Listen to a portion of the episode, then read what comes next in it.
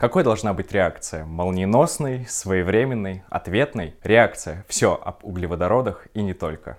Я не думаю, что мини-НПЗ будут клиентами крупных нефтяных компаний. Как я уже сказал, живого рынка нет, ничего туда не поставляется, оттуда ничего не ходит. Мы все время пытаемся что-то подкрутить, чтобы оставался рынок. Действительно, подкрутить здесь, подкрутить там, вот в принципе оно и приводит к этим искажениям. Вы согласны с тем, что серого экспорта не существует? Да, действительно, у нас просто физически нефть развернулась на глобальный юг и на глобальный восток. О том, что нет никакого смысла и, возможно, его не будет, мы же тоже не можем исключать. Всем привет! Это «Реакция». С вами Степан Горскин. Здесь все, что вы хотели знать об энергоресурсах.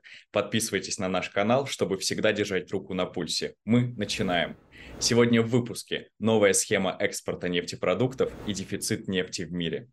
На связи наши эксперты Вячеслав Мищенко, руководитель Центра анализа стратегии, технологий и развития ТЭК РГУ нефти и газа имени Губкина и Дмитрий Гусев, эксперт Института развития технологий ТЭК, зампред наблюдательного совета Ассоциации «Надежный партнер». Вячеслав, Дмитрий, здравствуйте. Добрый день. Переходим к первой теме. Газета «Коммерсант» пишет о будущем увеличении рентабельности крупных нефтеперерабатывающих заводов.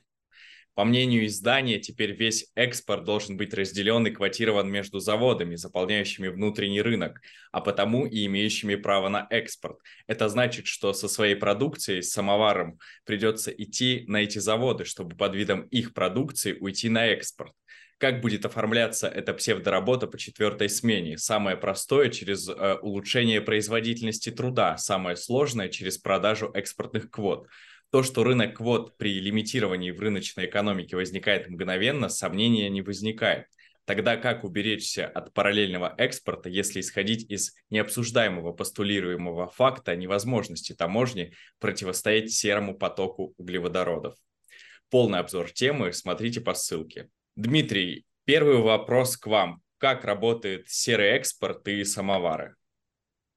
Давайте начнем с того, что понятие «серый экспорт» в Гражданском кодексе Российской Федерации не существует. Равно как его и не существует нигде. У нас есть понимание товаров, запрещенных в обороте, ограниченных в обороте и разрешенных в обороте. Соответственно, исходя из тех параметров э, закона, решений правительства о демпфере, никаких ограничений на экспорт э, субсидируемых бензина и дизеля на внутренний рынок поставлено изначально не было. И говорить о том, что существует серый экспорт, не совсем корректно, потому что правительство изначально, понимая, что оно субсидирует товар по отношению с близлежащими даже рынками, и он будет стоить ниже, оно не наложило никаких ограничений на экспорт этого товара. Поэтому серого экспорта нет, и недочеты в постановлениях и в решениях правительства не нужно называть серым экспортом и пытаться сказать, что это э, каким-то образом рынок придумал э, что-то неправильное. Да? Все, что не запрещено, разрешено. Не было запрета, соответственно, можно все это делать. Поэтому, собственно, серого экспорта нет. Есть обычный нормальный экспорт, просто никто не поставил правильные ограничения. Это раз. Вот. Во-вторых, все решения с квотами ну, если, я думаю, что Вячеслав уже там подробнее расскажет о международных рынках, он все-таки специалист у них э, гораздо а, более значительный. А, я не думаю, что мини-НПЗ будут клиентами крупных нефтяных компаний, все эти самовары. В западной практике такое существует, и, собственно, все наши мини-НПЗ в первую очередь, наверное, являлись поставщиками сырья для НПЗ других стран. Вот. И покупать и рассматривать их как клиентов э, никто не будет. Я думаю, что даже я, будучи на месте нефтяной компании, я просто посидел и подождал, когда они плавненько загнутся и забрал бы их по себестоимости целиком, этот завод, нежели чем пытаться с ним налаживать какие-то отношения. Поэтому в очередной раз э, я думаю, что если будут введены какие-то ограничения на экспорт, и они будут касаться не только моторных топлив, но и всей линейки, начиная там от прямогонных бензинов и любой дизельной фракции, то это будет означать о том, что мало того, что у нас добыча независимая, скажем так, находится, на, ну, я бы не сказал, что в зачаточном, скорее в противозачаточном состоянии. То есть, собственно, у нас и а, нефтеперерабатывающие заводы, остатки их, которые есть и работают, плавно будут закрываться, малые. Вячеслав, вы согласны с тем, что серого экспорта не существует? Ну, давайте, как сказал Дмитрий, начнем с лекции о международном положении. А, ну, да, а если серьезно, ну, смотрите, да, Дмитрий дал абсолютно точную, а, мне кажется, юридически выверенную, да, как бы, а, вот, понимание ситуации.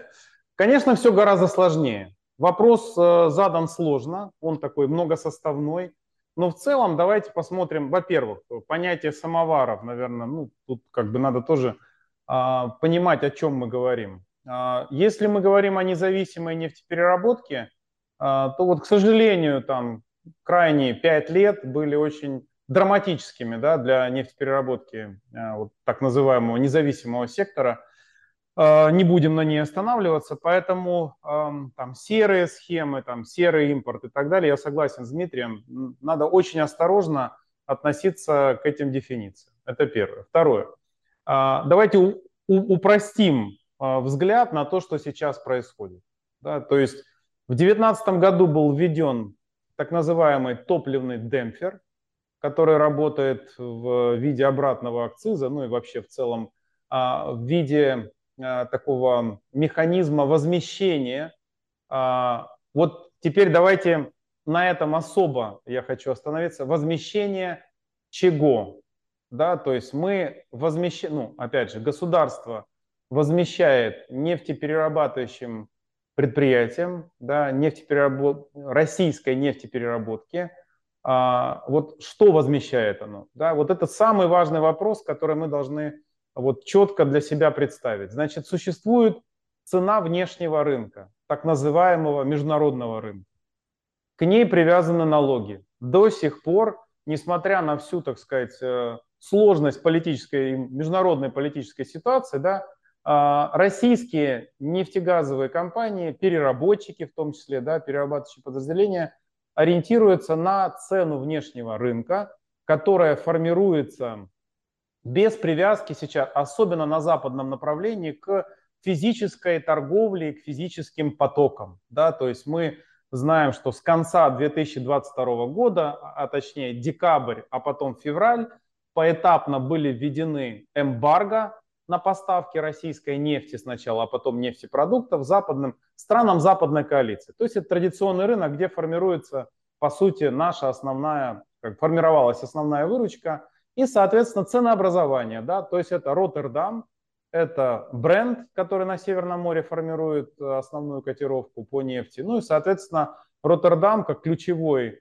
хаб по торговле нефтепродуктом, откуда отчитывается, ну, опять же, если мы говорим про моторное топливо, то вот рынок, баржевый рынок Роттердама является основным, так сказать, да, элементом вот этой всей цепочки ценообразования. Сейчас туда, да и давно уже, в принципе, никакого физического товара из России не идет, ну и, соответственно, ничего обратно не приходит. Да? А, вот теперь мы э, говорим о возмещении чего? То есть есть цена, которая сформирована на Роттердаме, она естественным образом по математической, экономической как бы, да, модели а, нетбека или там обратного счета да, или очистки а, отчитывается на внутренний российский рынок После этого получается некая расчетная цена, цена netback или цена экспортной альтернативы. Да? Вот когда эта цена экспортной альтернативы выше, чем цена на внутреннем рынке, возникает вот этот вот э, элемент а, а, а верните нам не, не полученную или недополученную прибыль и так далее. И, и даже непонятно, в какой экономической категории сейчас об этом нужно говорить, поскольку как я уже сказал, живого рынка нет, ничего туда не поставляется, оттуда ничего не ходит. Да?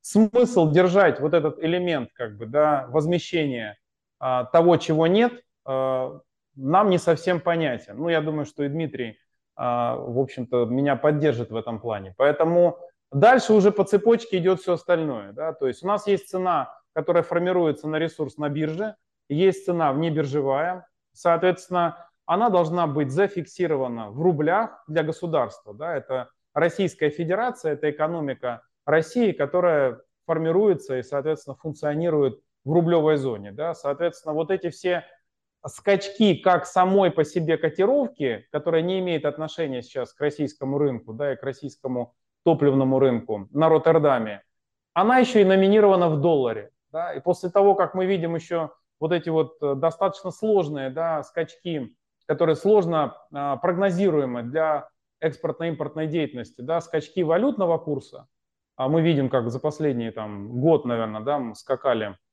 на достаточно такой волатильной, да, а, на волатильном э, фоне. А, вот это, конечно, и создает вот эти все перенапряжения на топливном рынке, которые выливаются вот то в дефицит, то в какие-то другие, как бы, да, другие э, ситуации, когда правительство в таком пожарном случае должно что-то квотировать или кому-то что-то запрещать или Э, в общем, как-то брать э, ну, как бы ситуацию и управлять ее в ручном режиме. Поэтому вот, мне кажется, я сейчас говорил достаточно много, но я говорю о э, неком корне да, всего. То есть источник проблем – это так называемая экспортная альтернатива, которая создает ложные, искаженные ситуацию на рынке, и после этого государство пытается выправлять вот эти вот внешние факторы, которые нами, к сожалению, они являются объективными – и валютный курс, и, соответственно, формирование там, экспортной цены, ну не экспортной, а мировой цены, да, мы не можем на них влиять вот, объективно. И вот заниматься выправлением ситуации а, под, под влиянием факторов, на которые мы не влияем, мне кажется, это очень а, сложное и неблагодарное дело. К чему может привести новая инициатива? Какие есть э, подводные камни, Дмитрий? Понимаете, мы продолжаем играть в рынок. Да, на самом деле, если вот взять пример внутреннего рынка, у нас на сегодня есть две части его, не зависящие друг от друга. Есть э, оптовый рынок, который никоим образом не корректируется, не контролируется, не таргетируется, да, и есть э, розница, которая так или иначе привязывают к э, инфляции. Да. И по сути дела розница с оптом на сегодня у нас не связана. То есть мы не можем говорить о едином целом рынке нефтепродуктов у нас существует отдельно оптовый рынок, отдельно розничный. Мы все время пытаемся что-то подкрутить, чтобы оставался рынок, да, но все больше и больше включаем там регуляторику и а, контроль за ним. Ну, проще было бы тогда уже и для участников рынка, и для всех сказать, все, у нас есть единый экспортер, благо, что пример есть в виде «Газпрома», да, плохо он, хорошо работает, там мы говорить не будем, это отдельная история, да. А, опять же, да, кто будет, как понимаете, бензин а, вещь такая достаточно а, сложная с точки зрения химического состава. И если я хочу сегодня сказать, что это 92-й, это в принципе 92-й. А если я скажу, что это бензин технологический, то в принципе это бензин технологический, да, то есть это не истина в абсолютной инстанции. И, допустим, если у нас скажут, что мы, а как обычно говорят о моторных топливах, мы квотируем там экспорт моторных топлив, то экспорт моторных топлив у нас прекратится, будут квоты, будут лицензии, но удивительным образом у нас вырастут э, поставки растворителей, технологических бензинов и всего прочего, что мы в принципе видели, а, я не знаю, знаете ли вы нет, это белорусская история, да, то есть когда у нас э, товарный продукт был запрещен к экспорту, но растворители, печка, керосино-газолевые фракции и прочие разные интересные продукты, о которых вы не слышали, и слава богу, вот, они будут благополучно идти на экспорт.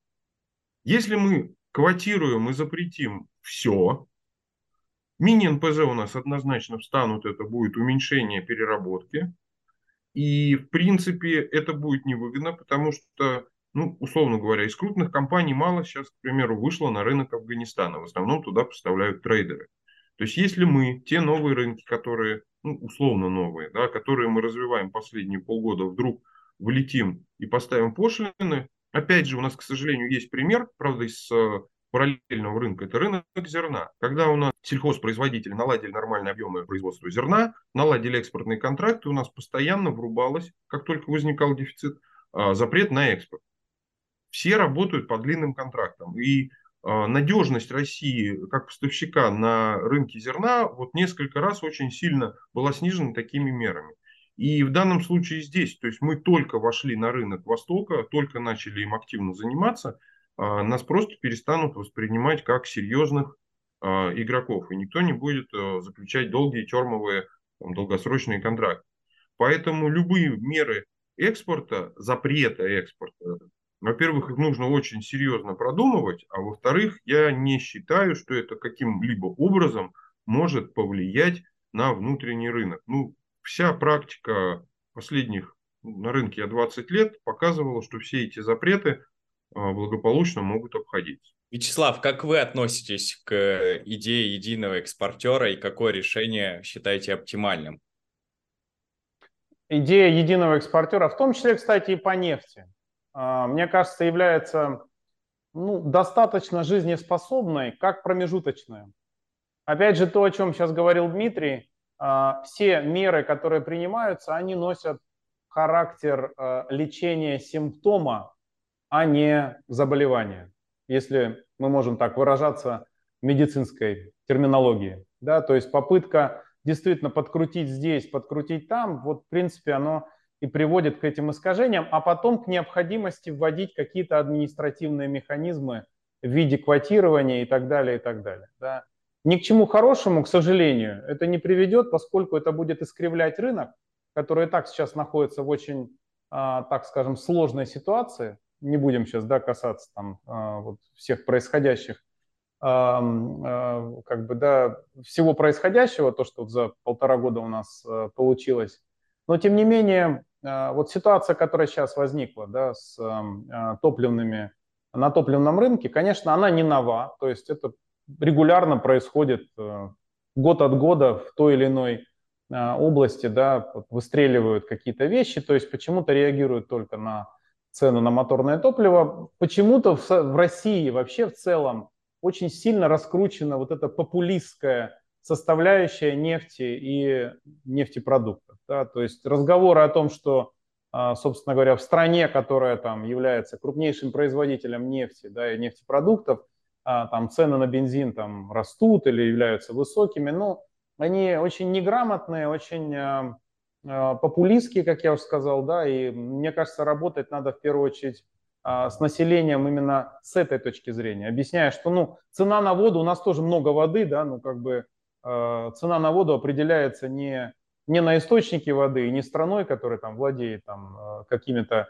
миллиардами кубических э, метров да, и тонн, а, соответственно, определенным рынком, да, который сформирован вот по тем или иным законам. Поэтому а, вот эта вот неграмотность населения, наверное, она тоже а, должна быть преодолена, чтобы, я к чему это говорю, чтобы не было постоянного такого вот публичного давления на государственных чиновников на чиновников от энергетики, от нефтегаза, которые вынуждены вот учитывать вот эти вот настроения масс, да, о том, что вот ни в коем случае нельзя там трогать цену, она не, не должна расти а, и так далее, и так далее. Да, вот мне кажется, здесь есть определенный перекос, вот, поэтому вот такие меры, да, то есть надо показать населению, что в целом вот э, меры принимаются, все под контролем и так далее, и так далее.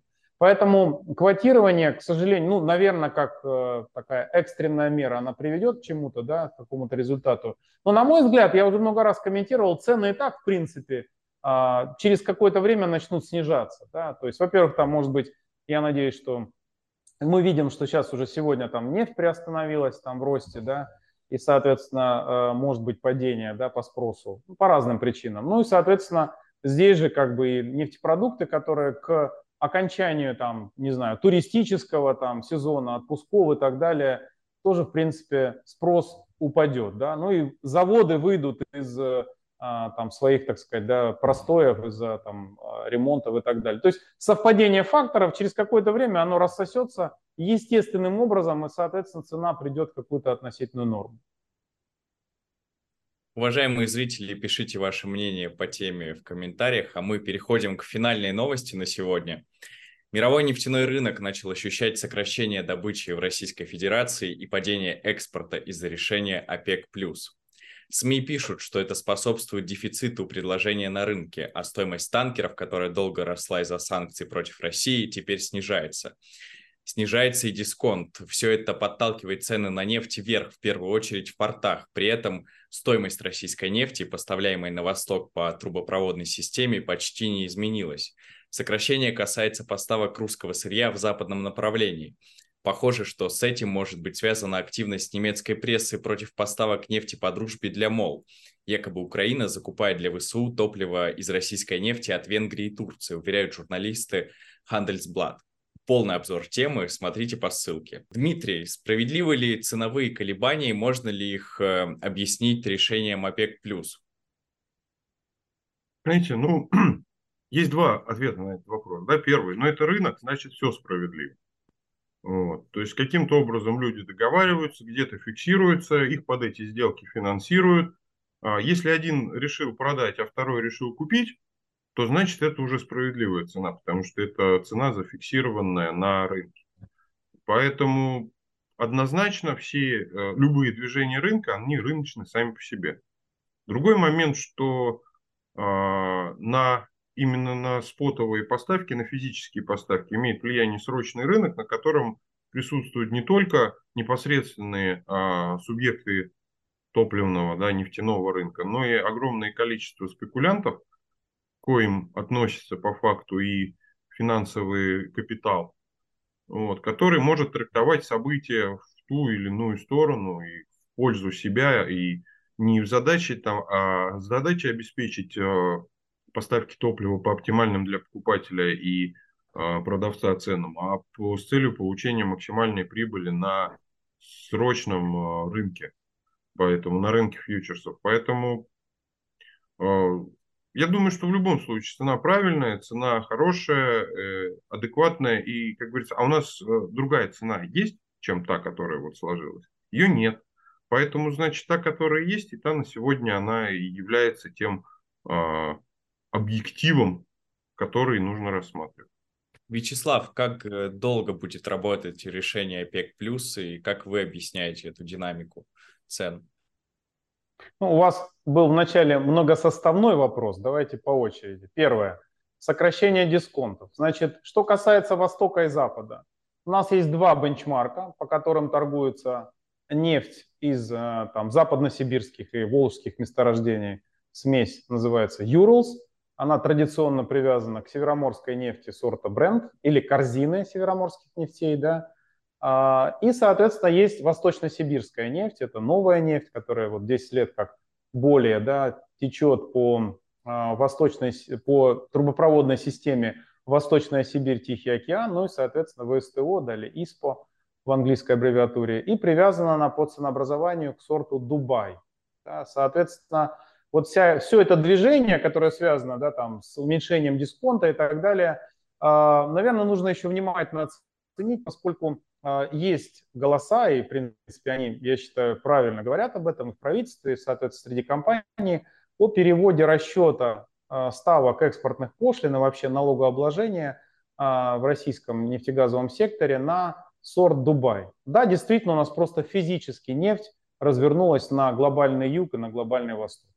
Она э, официально на Запад не идет, поэтому держать э, ее к бренду, там, привязывать ее каким-то образом, этот дисконт считать и так далее, смысла нет. Поэтому я надеюсь, что это найдет отражение сейчас и в законодательных актах, и, да даже не в законодательных, а вообще в целом в применимой практике. Ну и, соответственно, после этого налоговые органы, Минфин и так далее примут уже правильное решение. Да, это первое. Что касается поставок нефти по дружбе. Ну да, это территория Украины, так же точно, как единственная нитка газопровода. Через нее а, прокачивается определенный объем нефти на заводы Словакии, Венгрии, как вы сказали. Да? Они там производят какие-то нефтепродукты. А что они поставляют на Украину, мы знаем, включая военную технику. Что касается вообще в целом ситуации на рынке нефти, спрос-предложение, да, действительно, а, глобально, когда мы смотрим на баланс спроса предложения, то те решения, которые были приняты странами платформы ОПЕК+, и в первую очередь Российской Федерацией и Саудовской Аравии, это крупнейшие да, участники, производители нефти и поставщики, то они начинают действовать. Да, мы сокращаем не только добычу поэтапно, а мы сокращаем ее, я напомню, уже несколько лет, ну и, соответственно, 22 год, 23 были беспрецедентными по объему сокращаемой добычи в рамках вот этого формата ОПЕК+. Кроме того, страны берут себя, на себя еще и добровольные обязательства, как Саудовская Аравия, так и Россия. К этому относится, кстати, вот обязательство Российской Федерации добровольное уменьшить поставки нефти, нефти, экспортные поставки на полмиллиона баррелей в сутки. Да, отгрузки падают, это видно. Это как бы имеет как бы относительно такую, знаете, сбалансированную природу, как естественным образом, поскольку они перенаправляются, там увеличивается объем нефти, соответственно, а, на других направлениях, да, ну какие-то порты проседают. Как бы здесь надо еще посмотреть, а, проанализировать, поскольку и со статистикой не очень. Да. Тенденция, наверное, продолжится. Спрос в любом случае остается, ну, может быть, там без каких-то скачков, но тем не менее он находится в фазе роста. Та же самая китайская экономика в любом случае будет наращивать потребление. Я уже не говорю о других, там, азиатских, э, там, может быть, азиатско Тихоокеанский регион, да, вот африканские страны сейчас у нас проходит саммит. Я думаю, что мы выстроим определенную логистику и торговые отношения и с африканскими партнерами, да, то есть часть объема перенаправится туда, как нефти, так и нефтепродуктов. То есть сбыт, по сути, здесь, с этой точки зрения, Российской Федерации трансформируется, но в то же время приобретает более-менее э, там какие-то устойчивые да, характеристики. Поэтому я заканчиваю тем, что и цена на международном рынке будет трансформироваться. В любом случае, отвязка от бренда, я думаю, приведет к тому, что бренд а, будет поглощен а, американскими механизмами ценообразования. Это такая долгосрочная и отдельная тема. Вот. А что касается а, там российской нефти, то действительно дисконт будет физическим образом просто уменьшаться, поскольку основная часть нефти будет идти с привязкой к Дубаю, а раньше традиционно, до событий текущих, это была премия. Российская нефть торговалась с премией к дубайскому сорту. То есть здесь не только дисконт, а скоро через какое-то время, может быть, мы увидим и премию. Поэтому здесь, я думаю, перспективы, там, несмотря на сложный и такой негативный фон, перспективы достаточно позитивные у российской нефти и даже с точки зрения цены. Дмитрий, по вашему мнению, какие цели преследует публикация Handelsblatt? Влияние на рынок, чем еще можно объяснить? Чем еще можно объяснять? Каждый, каждый хочет... Ну, для, давайте для начала начнем с того, что любой корреспондент получает какую-то премию за хорошую цитируемость его статьи. Если он посчитал нужным опубликовать хайп, который разойдется, то не нужно искать глобальные цели, он просто почувствовал, что она зайдет, и все ее будут читать. О том, что нет никакого смысла и, возможно, его не будет, мы же тоже не можем исключать. Вот. Тем более, что я не вижу во многих э, западноевропейских изданиях каких-то глобальных целей. То есть просто вот в последнее время очень часто статьи публикуются из серии «Как у них плохо» и «Как у нас все хорошо». Поэтому мне кажется, что всего лишь навсего вот из-за этого тема хорошо заходит, тема нефть, тема в России все плохо с нефтью, почему не зайдет, она читаема, она популярна. А задача любой газеты, к сожалению, не донести истину да, или правду, а увеличить кликбейт. Здесь они это сделали. Вячеслав, а у вас какое мнение? Я абсолютно согласен с Дмитрием. Вообще, вы знаете, на самом деле я часто говорю в российском сегменте СМИ, да, нас и так мало русскоязычных, ну, мы все-таки уступаем англоязычному сегменту а, мировых СМИ. А, ну вот раскручивать и разгонять еще их новости у себя, да, я думаю, что а, не, стоит, не стоит здесь искать никакого смысла, кроме действительно такого политического, пропагандистского, да и действительно Дмитрий прав, там желание на вот этом антироссийском хайпе, в общем, раскрутить то или иное направление или просто банально заработать деньги. Поэтому суть, суть-то я объяснил. Действительно, нефть течет, там перерабатываются и поставляются нефтепродукты. Венгрия, Словакия являются странами блока НАТО, которые с нами находятся далеко не в дружеских отношениях. Поэтому об этом мы тоже с вами можем говорить, но не имея никаких подтверждений там и так далее. Ну, как бы привязывать, вот эта привязка там, что будут какие-то решения приняты и так далее, это, а, мне кажется, журналистские фантазии и общие общеполитический такой информационный настрой а, бывших наших партнеров. Дмитрий, Вячеслав, спасибо вам большое. Это были главные новости за неделю. Поддержите наш канал лайком и подпиской. До встречи.